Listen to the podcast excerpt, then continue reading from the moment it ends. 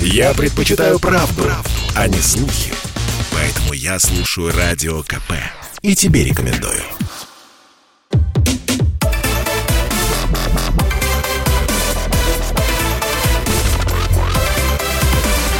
Радиорубка.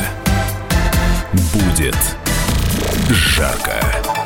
В студии Елена Афонина. Я приветствую наших радиослушателей. Ну, понятно, что этот год, 2021, год особенный. А, нет, я сейчас не про выборы, которые нам предстоят, а, и даже не о продолжающейся истории с коронавирусом а, во всемирном масштабе. Я хотела напомнить о том, что этот год – это год 30-летия событий, которые происходили в 91-м. Их была целая череда. И дальше начинаются уже некие оценочные суждения ну, действительно, ведь э, мы же с вами помним, как это было. Ну и, соответственно, можем сейчас с высоты прожитых 30 лет оценить, а что же происходило в 91-м, и главное, оценить те личности, благодаря которым и совершались некоторые важные для страны перемены. Ну и, естественно, первое место занимают... Нет-нет, я сейчас не о Горбачеве, я о Борисе Ельцине. А, не случайно на днях буквально разразилась такая заочная дискуссия между двумя его родственниками. А, вице, э, прошу прощения, экс-зять первого президента России, миллиардер Алексей Дьяченко заявил, что у Бориса Ельцина много общего с Владимиром Лениным. Обоих вождей отличает агрессия, ярость, решительность и воля к борьбе за власть, написал в своем блоге Дьяченко. И вот а, буквально а, накануне троюродный брат Бориса Ельцина Станислав Глебов высказался о сравнении с Владимиром Лениным Бориса Ельцина. Пенсионер, а действительно а, ему уже так около 80, заявил, что считает вождя мирового пролетариата и первого президента России полными антиподами – а, он сказал буквально следующее. Ленин возвел в практику прогрессивную мировую философию, а Ельцин угробил веренную ему державу. Притом нравственный облик Ельцина, это я продолжаю цитировать, это символ человеческого позора. Ленин был ему полным антиподом. Все, кавычки закрываются. Ну и теперь давайте мы э, посмотрим на этот вопрос чуть шире, чем э, предлагает вот эта вот заочная дискуссия двух родственников Бориса Ельцина. Мы попытаемся сегодня понять, виноват ли Ельцин в наших проблемах. И поспорит об этом историк и публицист Евгений Спицын. Евгений Юрьевич, здравствуйте. Добрый вечер. И президент Европейской ассоциации политических консультантов, генеральный директор агентства стратегических коммуникаций Никола М. Игорь Минтусов. Игорь Евгеньевич, здравствуйте. Добрый вечер. Добрый вечер. Ну и теперь по правилам нашей радиорубки каждый из наших спорщиков, я уверена, готов предложить, э, ну, такую сжатую версию э, своего дальнейшего обсуждения этой темы э, буквально в формате двух-двух с половиной минут. Почему один из них считает, что да, Ельцин в наших проблемах сегодняшних виноват, другой, соответственно, нет. Евгений Юрьевич, пожалуйста, вам слово. Ну, вы знаете, я целиком и полностью разделяю оценку, которую дал троюродный брат Бориса Ельцина – конечно, а, Ленин и Ельцин – это абсолютнейшие антиподы буквально по всем позициям. И по нравственным, и по умственным, и по политическим, по каким хотите. Ленин – это титан человеческой мысли, человеческой воли, человеческих поступков. Мы должны гордиться тем, что именно наша страна подарила всему человечеству такую исполинскую фигуру – а, Ельцин, безусловно, а, в ряду а, правителей России стоит, на мой взгляд, на одном из самых последних мест, потому что это генетический предатель, враг трудового народа, человек, который несет прямую персональную ответственность за крах великой советской державы, за целостность и свободу которой пали на полях сражений Великой Отечественной войны миллионы наших соотечественников он и те подонки, которые окружали его, плюнули в могилы миллионов наших людей. В частности, в могилы трех моих родственников, которые погибли под Москвой и под Сталинградом, защищая великую советскую родину. Гореть ему в аду во веки веков. Понятно. И, безусловно, все, что творится с нашей страной за последние 30 лет, и не только с нашей страной, а вообще со всем миром – и в том числе постсоветским пространством. Это прямое наследие тех преступлений, которые совершили Ельцин, Горбачев и все остальные так называемые демократы вот в годы э, перестройки и постсоветский период. Угу. Ну, а, собственно, э, этот список э, преступлений, как считает Евгений Юрьевич, я думаю, что в течение этого часа мы детально обсудим, потому что тут действительно у каждого есть, я уверена, э, что предъявить тем 90-м, ну и, соответственно, я думаю, что каждый из наших радиослушателей может присоединиться к обсуждению этой темы, поддержать Евгения Спицына.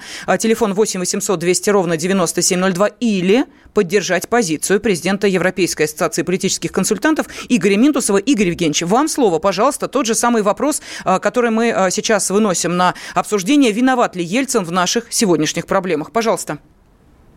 А, добрый вечер еще раз. Ну, честно говоря, я не готов вести в таком ключе дискуссию, который начал мой уважаемый оппонент Евгений. Ельцин предатель, подонки, плюнули в могилу, гореть ему водой и так далее. Очевидно, вы пригласили не того, я имею в виду себя, спикера, который на таком языке эмоциональном. Слушайте, не надо меня обсуждать. Давайте имеющий, так. Никакого отношения не имеющий к реальности говорить. Первое, Евгений, научитесь меня не, не надо перебивать других. по делу говорите. Не, не, говор... не учитесь перебивать других. Я вас не перебивал и слушал ту... А я вас не обсуждал. Чушь, которую вы э, говорили. И, и тем более деле, не оскорблял. Через несколько минут чушь. можем закончить беседу. Прошу прощения. Секундочку, секундочку. Говорить неинтересно. Игорь Евгеньевич. Вы просто обхамили большое количество людей вспомнили почему-то Великую Отечественную войну, там ад вспомнили, э, просто вот эту чушь. Мне очень сложно, как президент Европейской ассоциации политических штатов, на таком языке вести с вами э, бульварную, вульгарную беседу. Хорошо, либо Игорь Евгеньевич, а, у меня огромная просьба. Язык, вы же историк, а Давайте, а Игорь Евгеньевич, прошу прощения. Вы меня слышите? Если слышите, ну кивните мне хотя бы, потому что у меня ощущение, что я говорю в пустоту. Ну кивните, вы слышите меня? Игорь Евгеньевич. Вы к кому обращаетесь? Игорь Евгеньевич, я четыре раза назвала ваше имя, отчество и обращалась лично к вам. Поскольку, поскольку, э, когда я говорю мысль, мне хочется ее закончить, я, естественно, не слышу, когда меня прорывают. Теперь я вас, естественно, слышу. Хорошо, Игорь Евгеньевич, давайте... Вы же мне дали две с половиной минуты, я эти двумя с половиной минутами воспользовался. А, я вас есть, внимательно слушаю. То есть э, все, да, вы свою точку зрения изложили. Ответ на этот вопрос, э, виноват ли Ельцин в наших проблемах, э, вы уже ее для нашей аудитории изложили. Я правильно понимаю? Нет, неправильно. Неправильно. Тогда, я пожалуйста. Я отреагировал на моего оппонента, на его текст. А не надо на меня реагировать. Я прошу я прощения, все реакции на э, оппонентов идут после того, как каждый из вас высказывает э, свою позицию и дает возможность нашим слушателям понять, за кого и за какую точку зрения им голосовать. Понимаете, от этого зависит исход нашей радиорубки. Поэтому, пожалуйста, у нас остается до ухода на перерыв три минуты. Игорь Евгеньевич, вам слово, пожалуйста. Первое. Я вспоминаю э, результаты опросов общественного мнения, э, которые проводились э, во второй половине 90-х годов. И там задавался такой важный вопрос. Скажите, от э, перестройки и последующие с ними события, имеется в виду приход Бориса Николаевича Ельцина, шоковая терапия и так далее. Повторяю, опрос проводился в 1996 году. Э, продолжаю вопрос. Вы от этого выиграли, от всего этого экономически, морально, ну, в первую очередь речь шла об э, экономическом положении, либо проиграли? И приблизительно 20, э, где-то 5% сказали, что мы стали жить лучше после перестройки, после вот начала 90-х годов и где-то приблизительно 55-60% сказали, что мы стали жить хуже. Вот такая исходная расстановка сил к середине 90-х годов с точки зрения общественного мнения. Одна четверть населения улучшила свое материальное положение, а половину населения ухудшило свое материальное положение.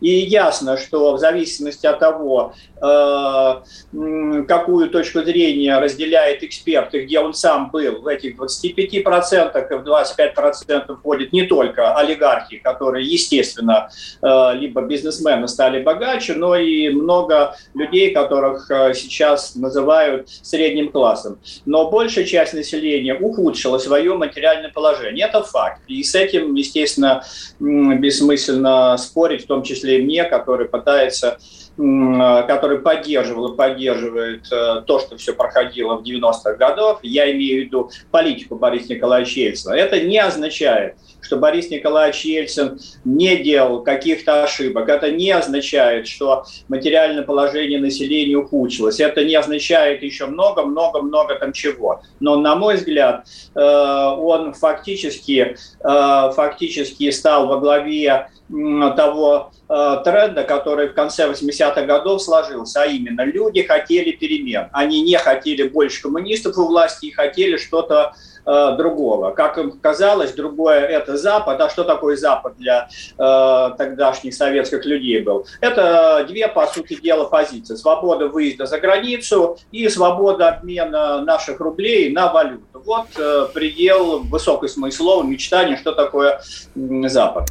И поэтому население э, поддержало Бориса Игорь Евгеньевич, э, я вынужден вас прервать. Как и сказал, через три минуты, три минуты истекли. Мы уходим на небольшую паузу, после которой вы уже можете дискутировать друг с другом эмоционально, ну или сдержанно, как вы решите. Радиорубка. Бесконечно можно слушать три вещи. Похвалу начальства, шум дождя и радио КП. Я слушаю радио КП и тебе рекомендую.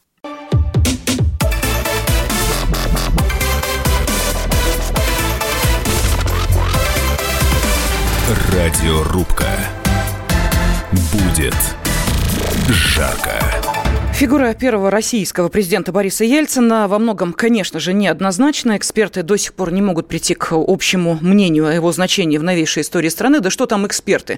А, близко знающие а, Бориса Николаевича то спорят. Вот буквально на днях а, разразилась дискуссия, заочная, правда, экс-зять первого президента России, миллиардер Алексей Дьяченко заявил о том, что у Бориса Ельцина много общего с Владимиром Ильичем Лениным, а троюродный брат Бориса Ельцина Станислав Глебов Кадыров сказал о том, что э, нельзя сравнивать Ельцина и Ленина, поскольку Ельцин угробил время, веренную ему державу. Притом нравственный облик Ельцина – это символ человеческого позора. Но сегодня мы не обсуждаем самого Бориса Николаевича, мы пытаемся понять, виноват ли он в наших проблемах. Да или нет? Ответ на этот вопрос вот именно так – да или, соответственно, нет. Вы отправляете на WhatsApp, Viber, Telegram и SMS плюс 7 967 200 ровно 9702. Ну или звоните по телефону прямого эфира 8 800 200 ровно 9702. Виноват ли Ельцин в наших проблемах? И сегодня об этом спорит историк-публицист Евгений Спицын и президент Европейской ассоциации политических консультантов Игорь Минтусов.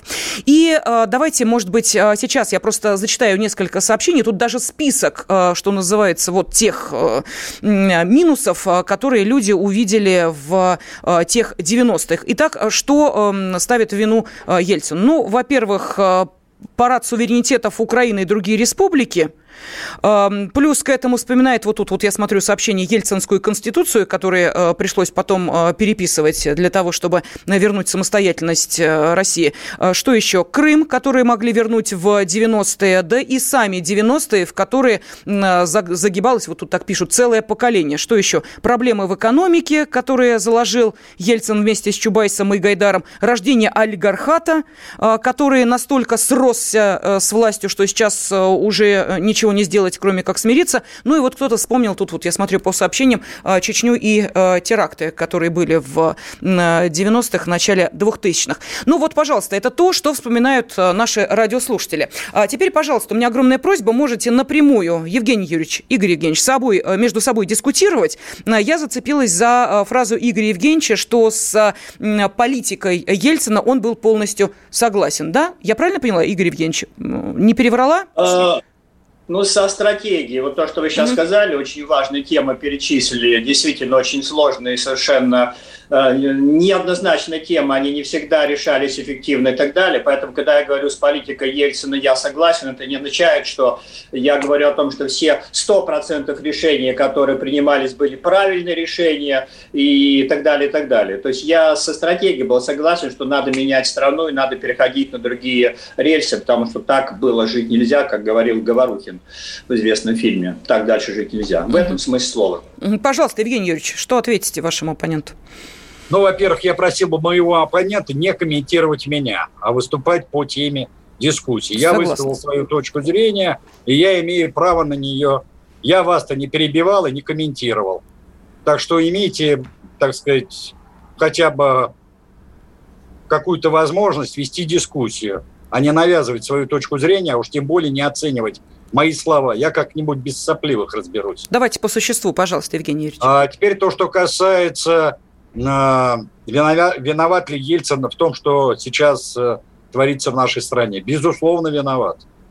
Во-первых, начнем с того, что распад Советского Союза обернулся для нашей страны, для большой нашей страны, огромной кровью, которая до сих пор льется, например, на том же Донбассе.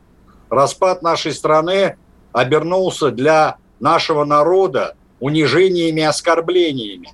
Прежде всего русского народа.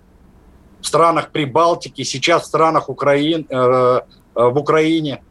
Вы посмотрите, что э, творится на Украине. Принимается закон, который дискриминирует миллионы и миллионы русских людей. Им запрещает говорить на своем родном языке. Это что, не унижение целого народа? Причем это не пришлые люди. Это люди, которые строили Украину и в царский период, и в советский период. Они, их предки, веками жили на этой земле, защищали эту землю, поливали ее потом и кровью. А теперь им говорят, что они чужаки, что они не имеют права говорить на русском языке. За это им грозит уголовная статья. Ну и так далее, и так далее. То, что касается экономики, я вообще молчу. Дело в том, что Советский Союз по своей экономической мощи был второй державой в мире. Историки и экономисты по-разному оценивают а, уровень а, ВВП СССР от всего мира. Но в среднем называют цифру 20%. 20%. А сейчас уровень нашей экономики полтора процента, даже с учетом РСФСР. У РСФСР уровень Э, экономики от мирового ВВП был примерно где-то 11-12%. Затем в Советском Союзе и в РСФСР не было безработицы. Люди имели работу, люди имели доход. Никто не жил проголодь. Все имели достойную пенсию. Достойную. У меня мать, когда вышла на пенсию э, в 88 году, она была 132 рубля. Угу. Где-то 30-40 рублей она тратила, условно говоря, на себя в месяц и всегда могла отложить на какие-то крупные покупки или на поездку э, в отпуск э, 80, 90, а то и 100 рублей. Сейчас себе могут позволить это пенсионеры в основной своей массе? Конечно, нету. То, что касается социальной сферы. Раньше можно было спокойно пойти в поликлинику и попасть на прием к любому врачу. Причем были врачи всех специальностей. Они так, как сейчас. Вот я, например, записался к гематологу позавчера. Талончик только на 21 сентября. Евгений Юрьевич, и да, то еще да, не да, факт, прошу Что, и то еще не факт, что я попаду к этому специалисту. А у меня это напрямую связано с вакцинацией. Перед тем, как делать вакцину, я должен э, пройти консультацию именно у гематолога. И таких примеров я могу множить огромное Хорошо, количество. давайте послушаем э, аргументы, которые э, Игорь Евгеньевич готов привести в ответ на э, то, что вы сейчас сказали. Итак, э, развал Советского Союза привел к тому, что мы до сих пор э, видим, как унижают э, русских, которые не успели в 90-е уехать из этих бывших советских республик. А почему они оборачив... должны были уезжать Секунду, оттуда? секунду, Евгений Юрьевич, я просто э, транслирую э, Игорю Евгеньевичу, на что ему отвечать. Ну и плюс вот этот социальный блок, который был до Ельцина вполне себе ничего. Ну и до Горбачева тоже. Пожалуйста, что ответите? Ну, первое, э, начну с последнего, социальный блок. Уважаемый Евгений Юрьевич почему-то приводит пример 2021 года. Э, сегодняшний пример относительно э, того, что социальная сфера не работает. Я хочу напомнить, что в 2021 году прошло 21 год с момента, как Борис Николаевич Ельцин перестал быть у власти. Поэтому как-то здесь мне не очень понятен пример с плохой... Так вы название нашей программы, послушайте. Виноват ли Ельцин в наших сегодняшних проблемах? Речь-то идет именно об этом. Это отдаленные последствия тех реформ, которые были начаты Гайдаром и компанией. Понятно, Евгений Юрьевич, сколько еще десятилетий будут отдаленные последствия в России? Еще 10 лет, если мы с вами через 10 лет, я надеюсь, встретимся в эфире. Пока будут буржуазные, буржуазные отношения, лет, это будут все отдаленные это последствия. Вопрос. Сколько лет? Сколько лет еще последствия будет? Пока будут, буржуаз... Пока будут буржуазные общественные отношения и буржуазная система капитализма, вот эти последствия и будут. Но начинал-то строить этот квази-капитализм Ельцин. Мы сейчас обсуждаем правление эпоху Путина, тогда это другая история. Ельцина, мы начали с Ельцина. 21 год назад он ушел э, от власти. Если вы сегодняшние проблемы экономические хотите перенести на руководителя страны, который был 21 год, но давайте вспомним, не знаю, Хрущева, может быть, еще вспомним, там, кукурузу. Это очень далеко, 21 год назад. Но, собственно, я на этом не хотел заострять внимание. Дальше, какой-то вот первый тезис, Евгений Юрьевич, мне показался странный, что страна распалась огромной кровью как раз если вспомнить Югославию, которая действительно распалась с огромной кровью, какую огромную кровь имеете в виду вы в 90-е годы? Приднестровье, Приднестровье. А Таджикистан... Что там делать 14 армия? Гражданская война в Таджикистане. Полыхал Кавказ, гражданская война в Грузии. Вы о чем говорите? Гражданская война в Таджикистане это не в России. Россия сразу отделилась. Так это Советский Союз. Это не, не в России. Мы там принимали самое непосредственное участие. 201 дивизия. В России, а не стран СНГ. Поэтому 201 дивизия там стояла, наша и стоит. До Хорошо, сих пор. Вы о чем говорите? Мы России обсуждаем. Мы обсуждаем президента России Бориса Николаевича Ельцина. Игорь Евгеньевич, а резня, резня русских не начиналась в этих бывших республиках? Расскажите, Одну пожалуйста. минуточку. Резня русских в бывших республиках э, э, была. Вопрос, какое отношение к этому имеет президент России, который... Потому что он принимал самое активное участие в развале Советского Союза. А кто подписывал соглашение? с тему на тему. Мы Нет, подождите, кто подписывал Беловежские соглашения? Игорь Евгеньевич, кто, под... кто подписывал вторая, Беловежские соглашения? Игорь Евгеньевич, кто подписывал Беловежские соглашения? Вот именно. Я напомню тем, кто не помнит, кто подписывал Беловежские соглашения. Беловежские соглашения со стороны России подписал Борис Николаевич Ельцин, ну, и подписал э, государственный секретарь э, Бурбулис. Со стороны Украины э, подписал, как вы помните, Кучма, со стороны Кравчук. э, Беларуси Кравчук э, подписал. Шушкевич. Вопрос, Кучма и Шушкевич, они предатели Кучма, России. Кравчук. Хорошо, давайте уходим на небольшой перерыв. Новости середины часа. Затем продолжаем дискуссию. Виноват ли Ельцин в наших сегодняшних проблемах? Радиорубка. Чтобы не было мучительно больно за бесцельно прожитые годы, слушай «Комсомольскую правду». Я слушаю Радио КП и тебе рекомендую.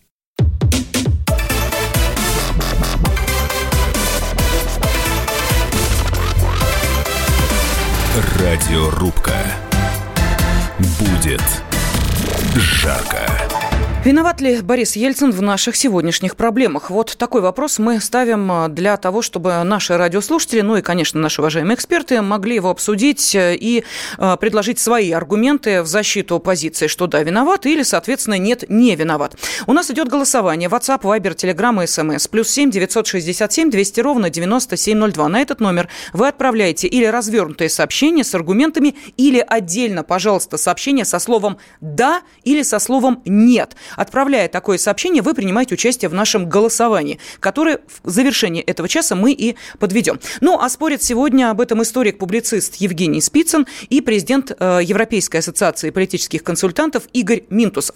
Давайте я зачитаю, с вашего позволения, наши уважаемые спорщики, несколько сообщений, которые тут пришли на WhatsApp, Viber, Telegram и даже смс-сообщения приходят. Ну, а затем выслушаем несколько телефонных звонков и продолжим дискутировать. Итак, э, виноват в наших проблемах Ельцин, это точно. Он предал страну, надо снести Ельцин-центр. Предлагают нам внимание из Свердловской области, где, собственно, в Екатеринбурге Ельцин-центр находится.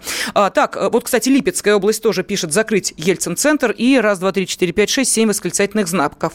А, Нижегородская область. Ельцин – марионетка преступной шайки. А, виноват на 100% в проблемах России развале Советского Союза. Это уже Ростовская область. А, да, виноват. Вот э, тут дискутируют с э, Евгением Юрьевичем. Краснодарский край пишет, у моей бабушки была пенсия 25 рублей при Советском Союзе, работала в автопарке уборщицей, какие там 130 рублей.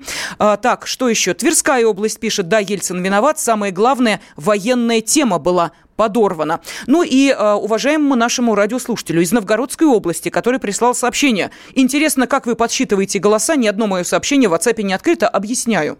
Вот если вы сейчас посмотрите нашу трансляцию в YouTube, вы увидите, что передо мной вот в студии большой такой экран, на который, собственно, и приходят все ваши э, сообщения. Спасибо нашим программистам, которые э, все это обработали таким образом, что я не должна заходить отдельно, открывать каждое сообщение в WhatsApp, в Viber, может быть, в Telegram зайти и там посмотреть, что пишут. Все это единая лента документы приходят ко мне сюда на экран. Объяснила? Отлично. Ваше сообщение же я зачитала, правильно? Поэтому давайте э, продолжим. Технические подробности выяснили. Теперь э, давайте перейдем к, собственно, сути нашего спора. Из... Откуда?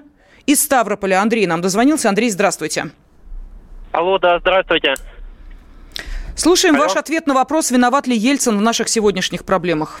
Да, я полностью считаю, что он виноват как бы в наших нынешних трудностях. Но вот я бы хотел высказаться еще на тему схожести Ель... Ленина и Ельцина. На мой взгляд, очень, очень похожие товарищи. Оба разрушили великие империи. После обоих пришли тираны, которые начали восстанавливать страну и собирать ее из того состояния, в которое они привели. После обоих был период бешеной разрухи, бандитизма и голода. Угу. Как бы практически идентичны. Понятно. Вот, секунду, секунду, Андрей, простите, э, Евгений Юрьевич Спицын хочет вам вопрос задать. Пожалуйста, Евгений Юрьевич. Молодой человек, а у вас что по истории в школе было? Разве Ленин разрушил Российскую империю или либералы, которые свергли царя э, в феврале-марте 17 года? По-моему, большевики в горниле гражданской войны напротив собрали осколки Российской империи, создали Великий Советский Союз. Как вы аттестат в школе получили? Я знаю, что отречение царя принимали не либералы, а генерал Алексеев. Слушайте, не надо, не, не, не надо тут в частности ударяться. Генерал Алексеев ничего не принимал. Вы вообще даже не знаете, что это отречение подписывалось в присутствии генерала Русского, командующего Северным фронтом. А генерал Алексеев тогда был в Могилеве в ставке э, Верховного командования. И там присутствовали представители Государственной Думы, в частности, лидеры фракции октябристов и националистов Шульгин и Гучков. Садитесь, вам кол за знание истории. Все, так. Не позорить бы на всю страну. Андрей Ставрополя э, тихо зализывает раны, э, которые нанес ему э, своими аргументами Евгений Спицын. Мы э, слушаем следующий телефонный звонок. Александр из Тверской области. Александр, здравствуйте. Здравствуйте. Э, те, кто, кстати говоря, в том числе и православные, э, говорят про ну, как бы относят февраль к большевикам, это вообще ни, ни при чем, потому что там, как говорится, вообще тогда запрещена партия была, и Ленин-то как раз и скрывался, и многие другие в эмиграции. И Давайте про наши годы. Вот. Виноват ли, собственно, да, Ельцин в наших а, проблемах? Виноват, Ельцин виноват во многом, очень во многом, вот, но я, как говорится, не охуждаю, скажем так, все, э, ну, полностью, да, не очерняю из-за того, что он все равно был верховным главнокомандующим. Вот, это у нас там другие главнокомандующие победы. Ну да, верховный главнокомандующий, да, который развязал чеченскую войну. Ну, Замечательно. Нет, понятно, и отправил него... на убой тысячи и тысячи э, молодых ребят. Согласен, да. У него очень много, я говорю, было проблем. Я прошу прощения. Он был. Он Елена. Был да, да, что, Евгений Юрьевич? Я прошу прощения. Вы знаете, самое тяжелое наследие ельцинской эпохи даже не экономика, даже не социальная сфера, а то, что у нас страну превращают в дебилов. Я вот вам зачитаю из чата сейчас один комментарий. Угу. Добрый день, уважаемые господа. Господин первый президент РФ Борис Ельцин освободил нас от коммунистического ига, разрешил нам кушать еду, дал нам одежду, обувь и другие товары. Но вот кто пишет такие комментарии? Это идет дебилизация страны. Вот что самое страшное. Хорошо, Евгений Юрьевич, дайте все-таки вашему оппоненту ответить. Эпохи. Замечательно. Это давайте... не оппоненты, понимаете? Оппоненты это те, кто знает фактуру, кто может аргументированно мне ответить на мои вопросы или на мои утверждения. Замечательно. А давайте... когда люди несут всякую чертовщину, и когда они просто не знают элементарно исторических фактов, спорить с ними не о чем. Понятно. Их, им надо садиться за парту.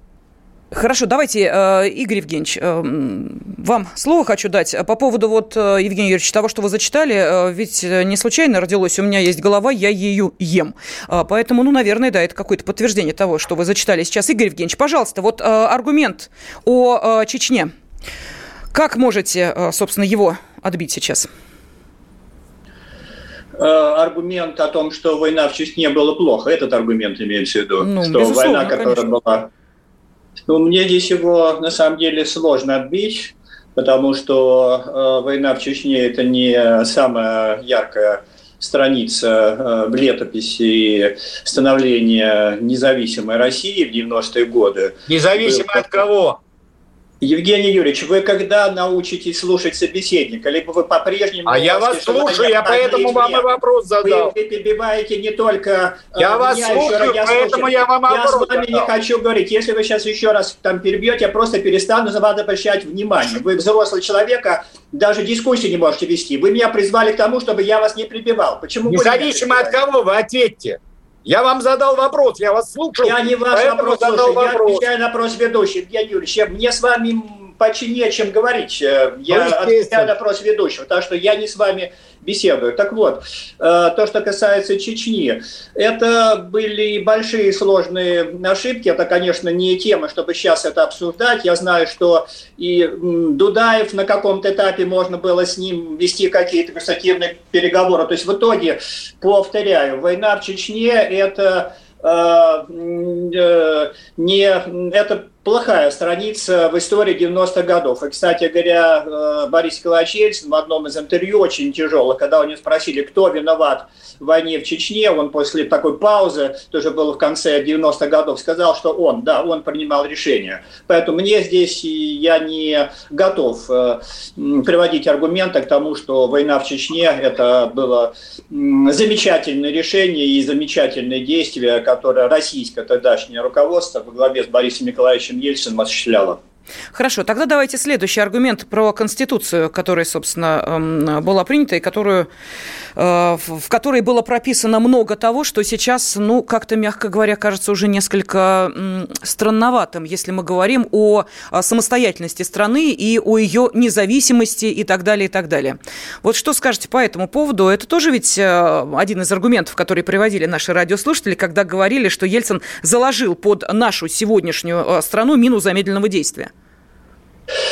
Это я с этим не согласен, и вы сейчас выходите в более сложную тему, потому что я вынужден буду сейчас критиковать поправки Конституции, против которых я, к слову говоря, голосовал, которые были в прошлом году э, приняты. Это такая отдельная тема. Я не очень понимаю, что э, плохого было в Конституции 93 -го года, кроме того, что вы намекаете на то, что международные там, законы, международное право, оно имело приоритет над э, российским законодательством, Э, но так прописано во многих конституциях. Окей, это спорная тема, но это совсем не означает, что э, это было плохо. Поэтому тема с конституцией сложна, но я бы не стал так однозначно красить черный цвет конституции 93 -го года и э, там в белый, либо в какой, в зеленый цвет поправки, часть поправок, которые были приняты. В частности, я имею в виду конкретную поправку, которая меня очень э, беспокоит, как гражданина на России, я имею в виду 2000 года, а именно, что суд суд в России стал зависимым от исполнительной власти. И это, я считаю, что очень, очень плохо. Раньше он был в Конституции 93 -го года, Конституционный суд, независим от президента России. Вот сейчас он зависим. Ага. Хорошо, Игорь Евгеньевич, прошу прощения, вновь уходим на перерыв. Тут вот приходят все новые и новые сообщения. И в частности, в 90-е а, страна вымирала, мальчики хотели стать бандитами, а девочки проститутками. Это тоже заслуга Ельцина. Вот такое а, сообщение пришло из Москвы. Ну, достаточно много сообщений от наших радиослушателей. Я зачитаю чуть, чуть позже, после небольшого перерыва. На плюс семь девятьсот шестьдесят семь двести ровно девяносто семь ноль два. WhatsApp, Viber, Telegram и SMS. На этот номер отправляете слово «да», если считаете, что Ельцин виноват в наших проблемах, и слово «нет», если вы так не считаете. Радиорубка. Бесконечно можно слушать три вещи. Похвалу начальства, шум дождя и радио КП. Я слушаю радио КП и тебе рекомендую.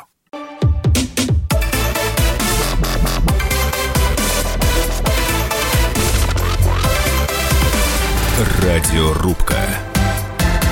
Будет жарко.